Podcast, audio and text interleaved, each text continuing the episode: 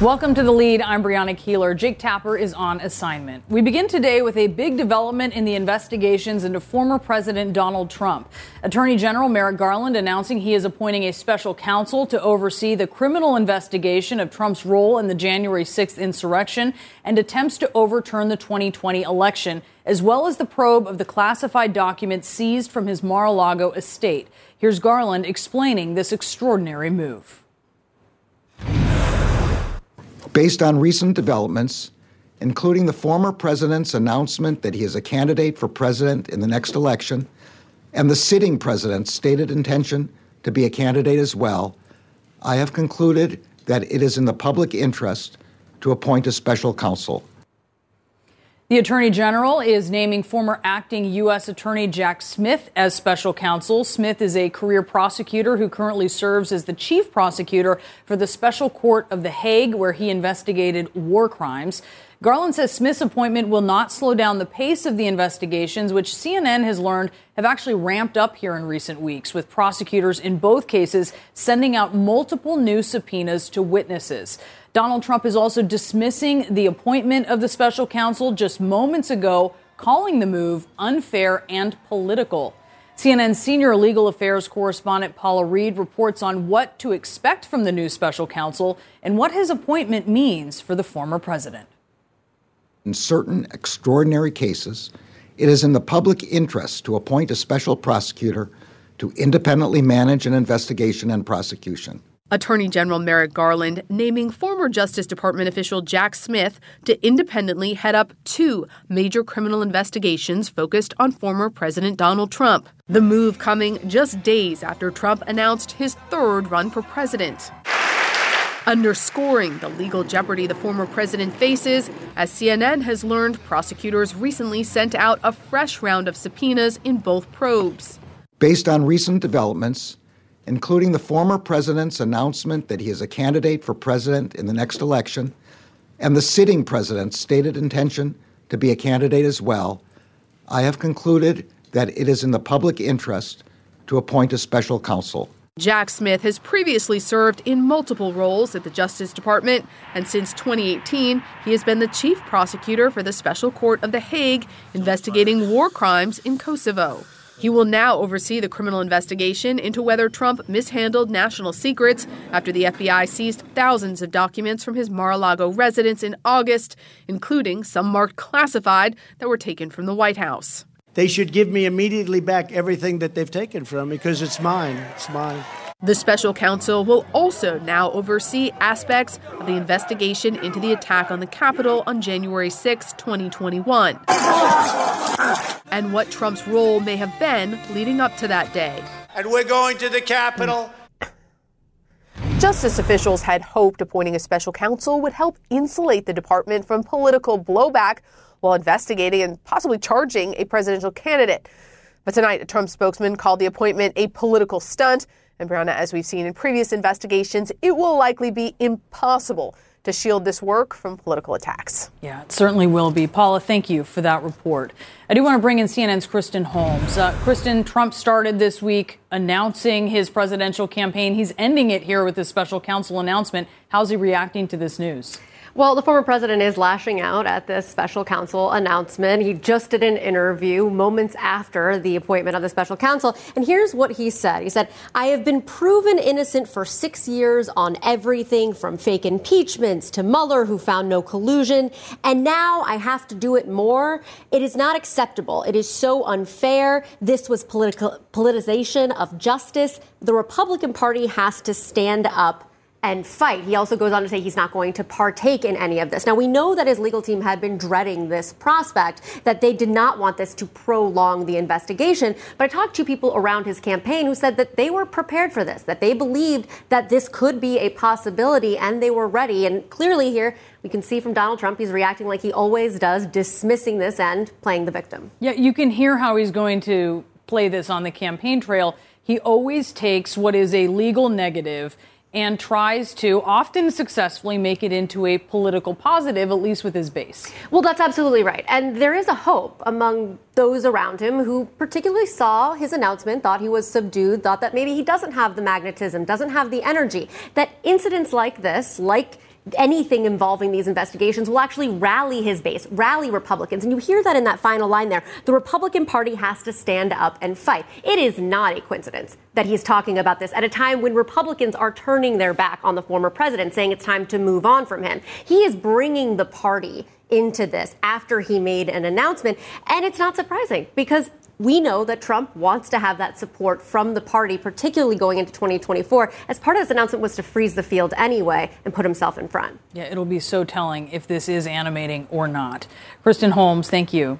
Uh, let's bring in CNN's Jeremy Diamond. He is at the White House. So, Jeremy, did President Biden have any idea that this was coming? Because this has all been kept pretty separate here historically from the White House. Uh, yeah, that's right, Brianna. Well, news of the appointment of this special counsel broke as President Biden was walking into a room with business executives and labor leaders. And as soon as the president finished speaking, I and other reporters in the room uh, shouted at the president to ask him for his reaction to this special counsel. Now, he didn't answer, but it also appears that he didn't know at the time. And that's because I'm told by multiple White House officials that the White House did not get any heads up from the Justice Department about the decision uh, or the or the planned announcement uh, of the appointment of this special counsel. Uh, another White House official emphasized that point by saying that the Department of Justice makes decisions about its criminal investigations independently, uh, saying we are not involved. And that's all very intentional, of course. We have seen that President Biden, you know, he succeeded a president uh, who uh, really blurred those lines, who sought to repeatedly interfere with the Justice Department's independence and its investigations.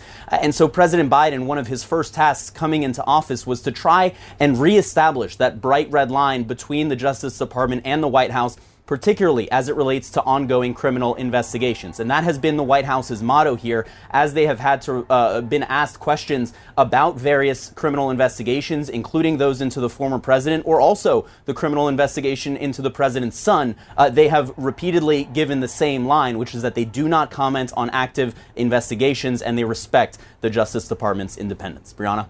Jeremy Diamond live for us at the White House. Thank you so much. And let's talk about all of this now with our legal experts. We have Elie Honig and Jennifer Rogers with us. Jennifer, does this special counsel announcement indicate anything about Trump's chances of being indicted? Well, Brianna, I think that it means that they're ramping this thing up. I mean, you wouldn't bother appointing a special counsel if they had determined that they weren't going to charge him and they were just going to wind it down over the next weeks and months. So it's certainly not 100% uh, certain that they will charge him, but they're pushing ahead. Uh, they're issuing subpoenas, and this definitely means that there is at least a good chance that ultimately there will be charges filed. Elie, Trump's response to this was to say, I announce, or, or, you know, I announce I'm running, and then they announced that they're going to do this with the special counsel. You heard the attorney general making it clear that yes, that was the consideration, but in a way it was to take it out of this political mix. What do you think of the timing here? Well, Bree, the whole point of doing this, of appointing a special counsel, is to avoid the appearance of a conflict of interest. And according to the Attorney General, Donald Trump's official announcement that we heard earlier this week, that was the trigger. And he said, we essentially can't have a scenario where you have me, Merrick Garland, as Joe Biden's Attorney General, investigating somebody who is likely or potentially going to be running against Joe Biden in 2024. But the response is exactly what we could have expected. We're already starting to hear it from Donald Trump, which is essentially if this is a conflict of interest now, why wasn't it a conflict of interest when this started over a year ago? It's not some surprise that Donald Trump's running. He's long been considered a front runner. And so I think we're hearing from Trump and we'll hear from others who support him. Essentially, DOJ is almost admitting that what's been done up to now potentially has been subject to a conflict of interest and they're only addressing it now, but they may argue it's too late. Jennifer, what do you think? Well, I, I, don't know. I mean, listen, I don't think you can expect a special counsel to be appointed at the outset of an investigation before you really know what you have as you're gathering facts. I mean, Elie's point is well taken. We're certainly going to hear those arguments from the Trump team. But I think that Merrick Garland has been so deliberate about everything that he's done, so thoughtful, and they really have bent over backwards in, in all of these matters to be fair to the president to give him more process, frankly, than anyone else would have gotten. I mean, look how the search at Mar a Lago was handled. And so, you know, I think this is another step in Merrick Garland's attempts to be more than fair to the former president. And I think the special counsel is part and parcel of that practice. So I, I think after all is said and done, it should be said that he is treating this about as carefully as he can. You know, when Robert Mueller was announced as special counsel, I mean, everyone, of course, knew who he was. And here, when Jack Smith is announced, it's interesting, Elie, a lot of people don't know who he is. He's not a very well known figure. And I wonder if that was maybe on purpose. Oh, I'm sure it had to be deliberate. The special counsel regulations that the person say that the person has to be somebody from outside of the federal government now, which Jack Smith is, and somebody with a strong reputation for independence. If this was somebody who was already well known, there would be a book on the person one way or another. Now, I am quite certain that Donald Trump and his lawyers are digging into Jack Smith right now and looking to see if he ever donated $5 to either political party or went to a fundraiser or anything like that. But I, I think it was a smart move. The whole point here is to create at least an appearance of independence. And so if you can get someone who is both essentially anonymous, not well known, in the public, but also has the background that Jack Smith has, has the resume. He's been a state prosecutor, a federal prosecutor, a war crimes prosecutor over many decades. I think that's exactly what you should be looking for in a, in a special counsel. And we know the CNN reporting on this, sources have been telling uh, our reporters, Jennifer, that Trump's legal team has been dreading this. And I wonder, you know, if you were a Trump lawyer, besides digging up Oppo on Jack Smith, what would be your next course of action here? No, that's a great question. I mean, this obviously has been ongoing for some time, this investigation and all of its various tentacles. So I don't know what they're going to do specifically. I think they'll want to see who joins the team if if Smith brings in people other people from outside of government or if he just kind of adopts the prosecutors who have already been working on this um, but you know they're going to have to shift their focus a little bit because he's going to come in it'll take a little time for him to get up to speed and then he says he's he's full steam ahead without some of the same concerns and and uh, ideas towards deference maybe that Merrick Garland and his team have had. So I see why they're worried about it. Elie, what would you do if you were a Trump lawyer right now? I would handle this like any other criminal prosecution. I mean, Jack Smith, now as independent counsel, as special counsel, has the same powers that any assistant U.S. attorney or any DOJ prosecutor has. I would tell my client to be quiet, to stop talking, to make no public statements. We know lawyers have tried that. We know that's not going to work with Donald Trump. One thing I would try to do, do though, is establish contact with the special counsel. This happens quite a bit. People who are in the crosshairs of an investigation establish working relationships with the prosecutors who are investigating them. You can try the, with the ultimate goal of trying to convince the prosecutor it's not a good idea to charge me. That happens all the time. So I, I look to do it that way as well. Elie and Jennifer, thank you so much for helping us make sense of what's a very big development today. Thanks, Bree. So, how is this new special counsel going to affect the 2024 presidential race? We are going to get into that next. Plus, an historic storm. It's crippling parts of New York and so powerful it's producing thunder snow. And new today, police releasing information about where four college students went before they were stabbed to death in their off campus apartment. But will it lead to their killer or killers?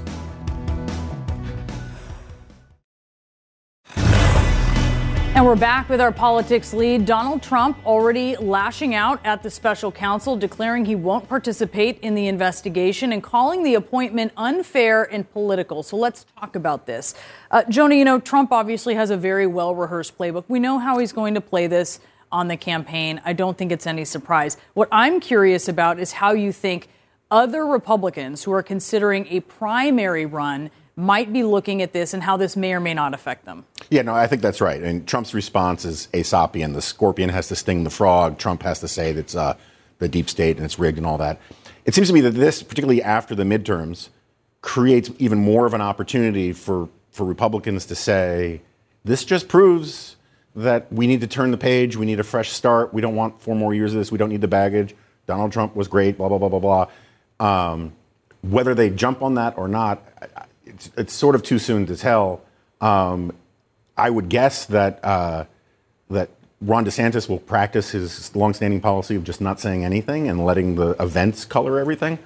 Uh, but I, I, I, don't think you're going to see a rally around Trump like you did after the Mar-a-Lago search. And Republicans in Congress, now that they have control, are already indicating they're going to go after Biden directly. Hunter Biden's laptop, uh, Alejandro Mayorkas at the Department of Homeland Security. So this announcement from Merrick Garland and the Department of Justice gives the Biden administration an opportunity to keep the insurrection, to keep democracy's fragile narrative front and center, and to have that be focused on Trump, who is now a candidate for president again. Do you think Trump, Neera, is more vulnerable because of this politically?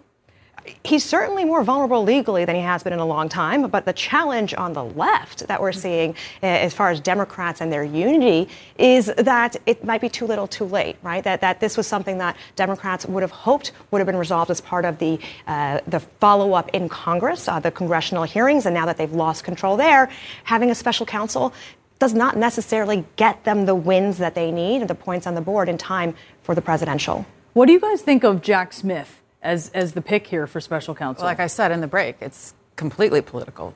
According to Donald Trump's statement, he just hasn't figured out how yet. Jack Smith seems to be, really, by all accounts, completely separated from American politics. He's not even on this continent. He's prosecuting war crimes at The Hague.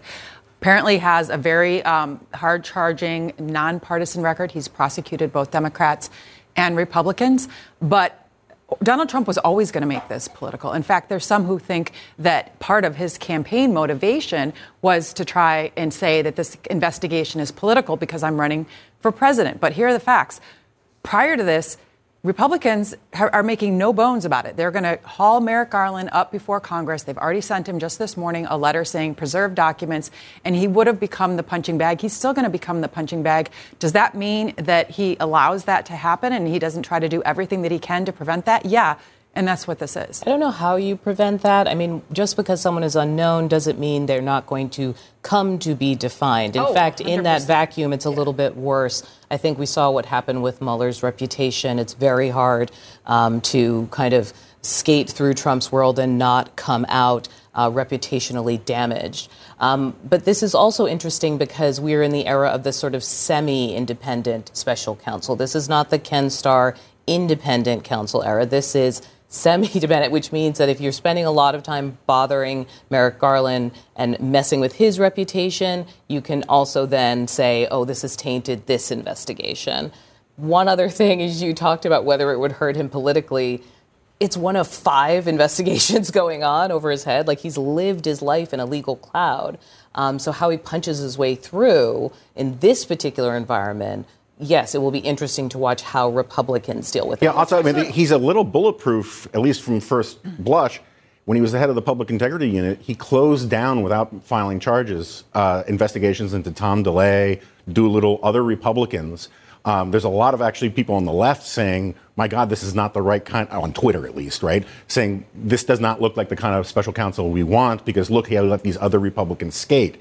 I think that is going to be a really hard talking point for Trump defenders to get around, given yeah. that he he did something that was sort of in the partisan interest of Republicans the in the past. The scope of the investigation is going to be interesting, right? That now that it's independent and it can continue potentially past the Biden administration, uh, there, the Attorney General hinted that he would like uh, the special prosecutor to look at beyond Mar-a-Lago, beyond national security documents, but look at others who may have been involved in supporting the January 6th insurrection. That could include Ginni Thomas, wife of Supreme Court Justice. We'll see where else this goes. Certainly, Neera, you mentioned before uh, Republican control of the House in the investigations that could ensue here. James Comer, who is the incoming chairman of the Oversight Committee, actually spoke with CNN's Pamela Brown about what that could look like as it pertains to President Biden's son, Hunter. There's no plans to subpoena Joe Biden. There are plans to subpoena Hunter Biden. If I were Hunter Biden, Pam, I would want to come before my committee and prove my innocence. Why then would you not subpoena Joe Biden if this is all about Joe Biden? Well, it's complicated to subpoena a president of the United States. Oh, it is complicated, Audie. It's not unprecedented, though. So I wonder what it tells you that he's ruling out doing it at this point. I, I, I, think basically they have messed around with their oversight responsibility so much over the last couple of years that they've undermined it as an actual tool of governance. And now these kind of accusations of it being weaponized are, um, you know, they resonate with the public to some extent. So, one thing to look out for is are they going to just flood the zone with so many other random investigations that who knows where Trump's investigation is in the mix? Hunter's being investigated, Joe's being investigated. What does it all mean? Like, I think part of it is to create a little bit of a fog of war uh, for the voter. It tells me they don't have the connective tissue to connect what Hunter did to anything that the president did when he was vice president or when he was president. But do you because need it, or is like the journey the well, destination? just do doing it, it out in the air. They'll still do it, but there is a DOJ investigation end, into Hunter as well. There's a DOJ investigation into Hunter, but the connective tissue here to Joe Biden is what they're promising. Also- and it, it, tells me, let me finish, it tells me that they don't have it because it's been a couple of years that they've been looking into Hunter and his laptop. Now, there'll be a lot of investigations, and the reason why there'll be a lot of investigations is because the investigations are the agenda. What they ran on was crime and inflation, but now that they're in power, McCarthy's going to have such a narrow, narrow majority. I cannot I, I, test everyone at this table to come up with what's going to be the bipartisan deal that Kevin McCarthy is going to deliver, that a Louis Gohmert is, or a Marjorie Taylor Greene is going to support, and that's going to get through the Senate. It's not going to happen. So the agenda is the invest- investigation. To Heidi's point, that, that that's exactly the challenge Republicans are going to face is if they're already at this moment of their victory talking about uh, conspiracy theories and investigations into the current president, they're missing an opportunity for an affirmative agenda that conceivably they were just given a mandate to execute. Certainly, there may be efforts to pull the Biden White House into this, right? And when we saw efforts in congressional oversight with the Trump administration, there was so much stonewalling. I ask all of you, is the Biden White House going to be any different in that regard, do you think? Does anyone think they will be? I think rhetorically they'll be different, to be sure. Um, I, I, just want to say, like, I think there's a colorable argument for investigating Hunter Biden. I think there's a colorable argument into investigating the origins of COVID. I think there are a lot of these investigations that Democrats didn't want to do and they c- controlled the House. I just have very little confidence, for the reasons Heidi was getting at, that this Republican Congress, with this narrow majority, will do anything other than. Ma- throw out a lot of performative nonsense rather than really getting to the heart of a lot of this. The stuff. Biden administration has staked its reputation on this idea of rule of law and democracy. So rhetorically, we'll have to honor that. But also, based on past precedent of Democratic uh, administrations, they have not been in contempt of Congress in order to be able to give testimony. There, there are ways to comply that were not taken by Trump officials. Sure. And we will see how this all plays out. It's going to be a very interesting next couple two years. Thank you all for the conversation. And a note Audie, you have a excellent new CNN podcast that is just out. It is called The Assignment with Audie Cornish, and it is available right now wherever you get your podcasts. Thank you all for coming on. Ahead, the brutal reality this winter with heating bills skyrocketing and homeowners who say they're forced to choose now between heating their homes and feeding their families.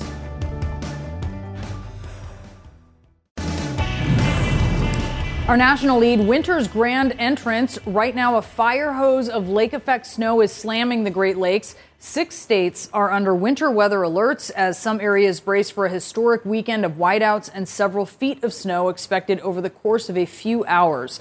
Police in Buffalo, New York even issued a driving ban for part of the city. That's where CNN's Polo Sandoval is with what is now a deadly storm. Heavy snowfall, thunder, lightning. A potential historic snowstorm is pummeling areas surrounding the Great Lakes, with western New York State in the bullseye. It is coming down very hard right now. The storm expected to dump more than four feet in and around the city of Buffalo. It prompted the NFL to move the Buffalo Bills' Sunday game to Detroit. Highmark Stadium, their usual home, left completely covered in white. The National Weather Service and New York officials warning the snowfall will produce life threatening conditions into the weekend.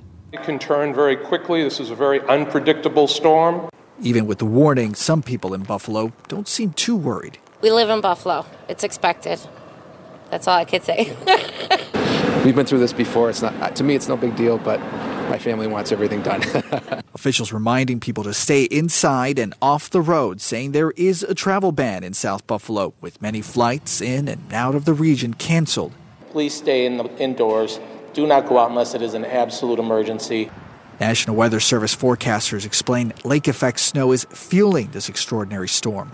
That occurs when cold air blows over warmer lake water, picking up more moisture and leading to higher snow amounts downstream. Climate experts warn water temperatures in the Great Lakes grow increasingly warmer each year, shortening the length of time ice covers the surface during the winter. I just want to remind everybody that there is a lake effect warning still in effect. So this thing is still moving. So we need to still take this serious. And officials here in Erie County, New York, have confirmed at least two storm related deaths uh, earlier today. These were two individuals that, uh, according to officials, suffered uh, a cardiac event while they were uh, snow, uh, or at least clearing that snow. And officials here, Brianna, basically reminding authorities that this is the kind of like wet snow uh, that takes extra effort to actually clear out. So they're reminding those people, especially those that have a pre existing heart condition, if they have everything they need at home, to simply stay home let it continue to pile up, and then once the threat for more snow passes, then they can help getting uh, getting it cleared up. Back to you, Brianna. Yeah, take it easy if you can. Polo Sandoval in Buffalo, thank you for that. As the winter months set in, many Americans are worried. Will they be able to stay warm? Home heating prices are rising across the country as Americans are already struggling to make ends meet because of inflation. CNN's Gabe Cohen went to Pennsylvania where heating costs are so high, a mother told us she's waiting until her kids come home for the holiday to turn on the heat. Good morning, Heater Hotline. May I help you? Anxious calls pour into Philadelphia's heater hotline. What is it, gas or oil? Families worried for winter on these first frigid days. Okay, all right, let me look. And Charmaine Johnson can relate. God bless you too. Thank you. The 63 year old works at this nonprofit, but she's also struggling to afford heat. She just paid more than $1,000 to fill her oil tank. I didn't even fill it. That's that, that it did. It's not even full. And how long will that last? Uh, probably about February, January, or February. It's just another brutal price hike. Are you getting assistance? No, no, I don't qualify for anything. So she's bundling up to keep the heat turned down. It's like you live in, in an igloo. Home heating costs are skyrocketing yet again this winter, up 18% nationally, on top of last year's 17% spike largely driven by the war in Ukraine, OPEC cuts, a surge in energy exports, and a high demand for natural gas in the electricity sector. Heating a home with natural gas could cost an extra 25% and electric 11%. But the steepest hike is on heating oil, expected to rise 45%, squeezing roughly 5 million households, mostly in the Northeast. Are you not cold? I am. The heat is off at Tim Wisely's home near Philadelphia, and somehow he's in short sleeves. It's 50, 55 degrees in here. To me, that's not unbearable yet. At what point do you turn the heat on? Oh, my teeth chatter. The 67 year old is retired, living month to month on Social Security. He lost his wife last year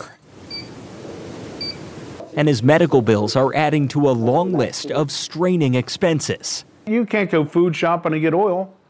It's one or the other. Are you worried about running out of oil this winter? Absolutely, and it's going to happen. It's a horrible feeling. It's it's a feeling I wouldn't wish on anyone. I'm working like hell to deal with energy prices. This winter, the federal government is distributing $4.5 billion to help families pay their bills through the Low Income Home Energy Assistance Program. Annette Thomas says she and her husband received $500 from that program, but it was only enough to fill a third of their oil tank. How long will that last? Maybe two weeks, two, three weeks. They're trying to pay off their electric bill to avoid a shutoff, so they're using space heaters and electric blankets, hoping to save that heating oil for when their kids come home for Thanksgiving. I can see the emotion in your eyes. Yeah, try not to cry. These aren't luxuries they're necessities and it's a struggle. So, yeah, it's upsetting. It is.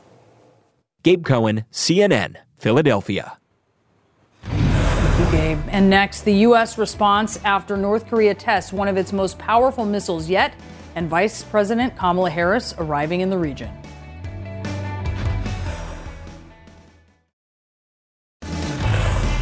Topping our world lead today, North Korea launching two missiles in two days, and the latest had the potential to reach the United States. CNN's Paula Hancocks has more on this latest provocation. North Korea launching a second missile in just two days, drawing the attention of world leaders, including US Vice President Kamala Harris, attending the Asian Pacific Economic Cooperation Summit in Thailand. Japan's defense minister believes this intercontinental ballistic missile could theoretically travel more than 9,300 miles, meaning it could hit mainland United States, potentially fitted with a nuclear warhead. Forces at the US Misawa Air Base in Japan were ordered to shelter in place shortly after the launch. This conduct by North Korea most recently is a brazen violation of multiple UN security resolutions. It destabilizes security in the region and unnecessarily raises tensions. Harris met with Allied leaders at the sidelines of the summit, all condemned the launch and vowed to work closely together. Canada will continue. Physical responses were swift. Japan dispatched aircraft, an F 15 filming this, what they believe to be the contrails or vapor trails of the ballistic missile. The US and South Korean air forces took to the air in a joint drill, simulating aerial strikes on mobile missile launchers. I don't think this necessarily represents a game changer. Uh, we've known that North Korea has the ability to range the continental United States for more than five years now. Uh, so the basic picture between the United States and North Korea remains the same. The launch follows strong words from North Korea's Foreign Minister Choi Sun Hee, who warned the US of a fiercer military counteraction and condemned President Joe Biden's discussions about Kim Jong un's missile program at the G20 summit earlier this week. I'm confident China is not looking for North Korea to engage in further escalatory uh, means. But North Korea continues to break its own record for firing missiles with 34 days of launches this year.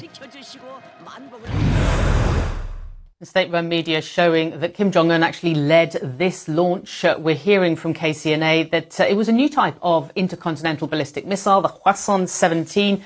Also, uh, quoting Kim Jong un as saying it is the US and hostile forces which makes it necessary to bolster their nuclear deterrence. Brianna.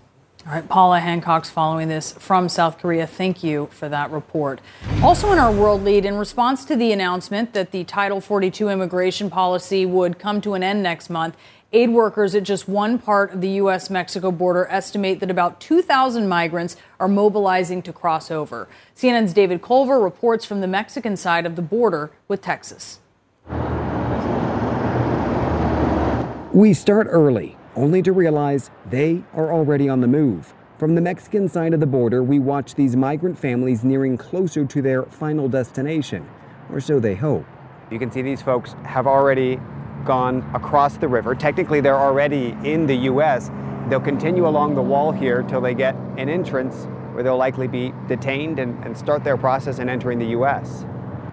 We continue further down along the Rio Grande and find this Camp City, it sits in Ciudad Juarez, Mexico, opposite El Paso, Texas. Vamos a intentarlo por segunda vez.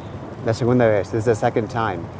Jorebel, her husband, and their five year old son motivated to try again after learning this week a U.S. federal judge struck down what's called Title 42.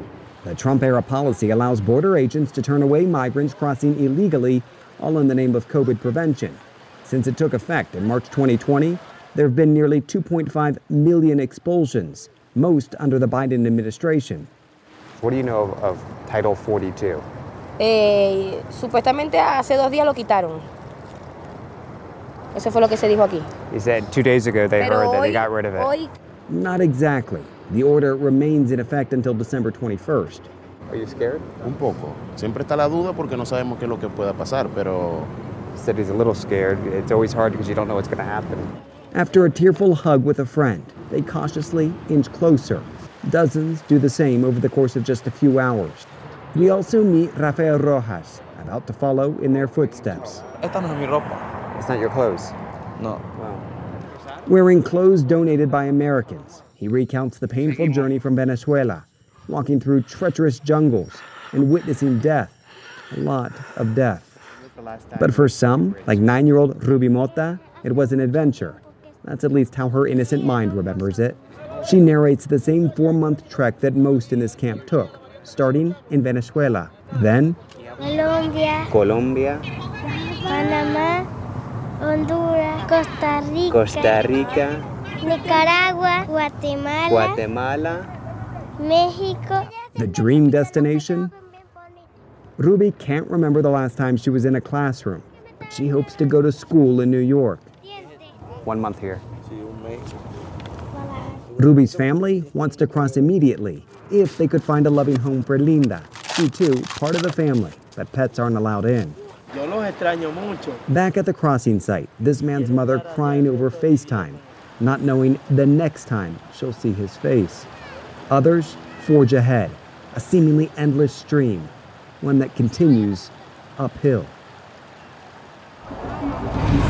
Brianna, just over my shoulder here, this is the Venezuelan flag here in Mexico. And that's because the vast majority of these folks are from Venezuela. So the Department of Homeland Security, they realized that. They've allowed now 24,000 Venezuelans to enter under a pathway program. The issue is, Brianna, we're talking about one of the largest humanitarian crises in the world, and you've got millions that are hoping to get into the U.S. Yeah, so many. David Culver, thank you for that report. Next, the new timeline into the stabbing deaths of four Idaho college students as we also learn at least one victim tried to fight back. New information about the murders of four college students in Idaho. We now know more about the final hours of all of the victims, as well as the surviving roommates, who police say could be key to the investigation. CNN's Veronica Miracle has a look at what we're learning. A bar, a fraternity house, and a taco truck, all locations the victims visited the night of their murders. Police releasing a map showing those exact locations for the first time, hoping new leads will break the case.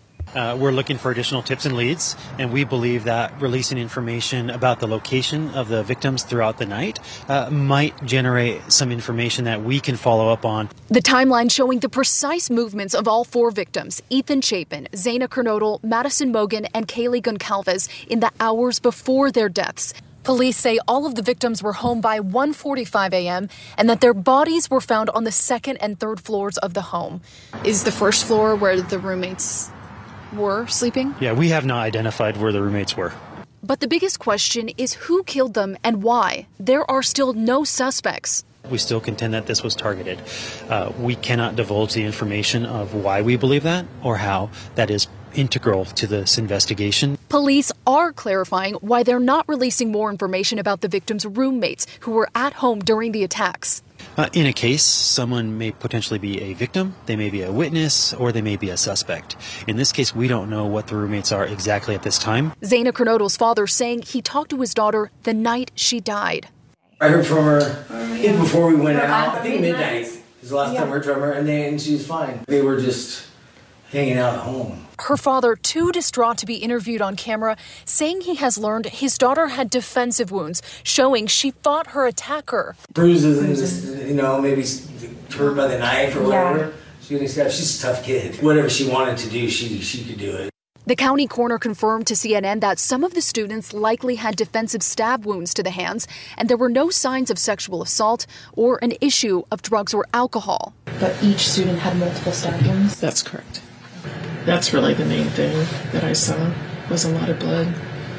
Is there any indication that had somebody found these people earlier than when they were discovered that they could have been saved?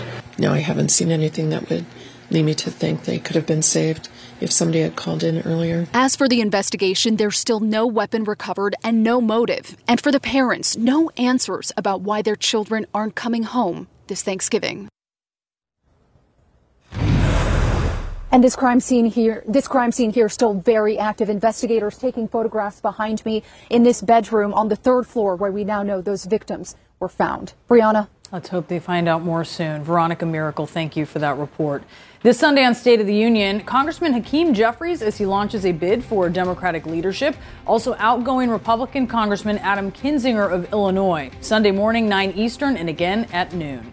Up next in the Situation Room, the potential impact of this new special counsel on the 2024 presidential race.